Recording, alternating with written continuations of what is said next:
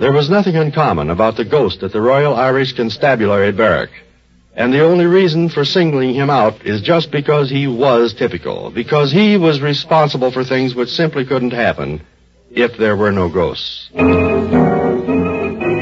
old house, which had been chosen as a police barrack, seemed particularly cozy and comfortable to Constable Kelly on that bitter winter night when he came off duty at 12 o'clock. The rest of the force had retired. The guard was nowhere in sight. And so the constable settled down in the kitchen, removed his shoes, and placed his frozen feet on the hob before a blazing fire. He had just lit his pipe and taken one or two deep, satisfying puffs when he heard. Now, it was not an unfamiliar sound. The lockup was a one-story lean-to opening off the kitchen. Inebriated gentlemen would frequently awaken in the middle of the night and express their righteous indignation by rattling the iron door of their cell. The sound was repeated with increasing vigor, and at length Constable Kelly's compassion outweighed his sense of propriety. He arose and, taking a candle from the table, approached the door to the lean-to.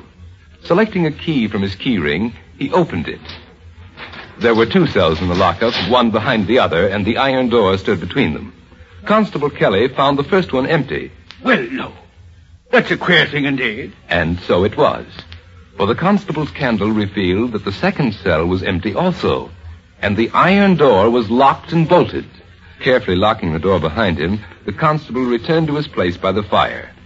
But barely had he relit his pipe when... No. No. What in the world was that?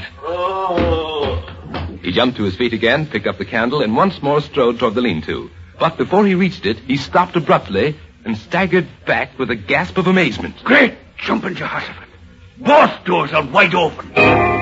Yes, both doors. The iron one which he knew had been bolted, and the outer wooden one which he himself had locked with his own key. Both were standing ajar. And there was no one but himself, either in the cells or in the kitchen. The following evening, Kelly was assigned to guard duty. He had brought his mattress downstairs and had laid it across two tables in the center of the room. Now he picked up a magazine and, stretching himself out on the makeshift bed, began to thumb through its pages. It was at that moment that the thing happened. Now, who's doing that? Stop it, will you? Cut it out. Stop trying to shove me out of bed. The constable leaped to his feet and threw back the covers. He looked under the table on which the mattress was resting. He glanced slowly and cautiously around the room. Well, now. I must have been dreaming. And having thus reassured himself, he started to lie down, but... Hey! What in the name of him? Hey!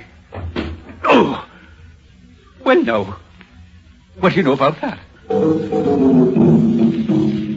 Not until he had removed his bed to another part of the room was Constable Kelly able to remain in it for more than 30 seconds. This was not the last of the strange events which occurred at the Royal Irish Constabulary, and which were attested to by all of the officers who resided there.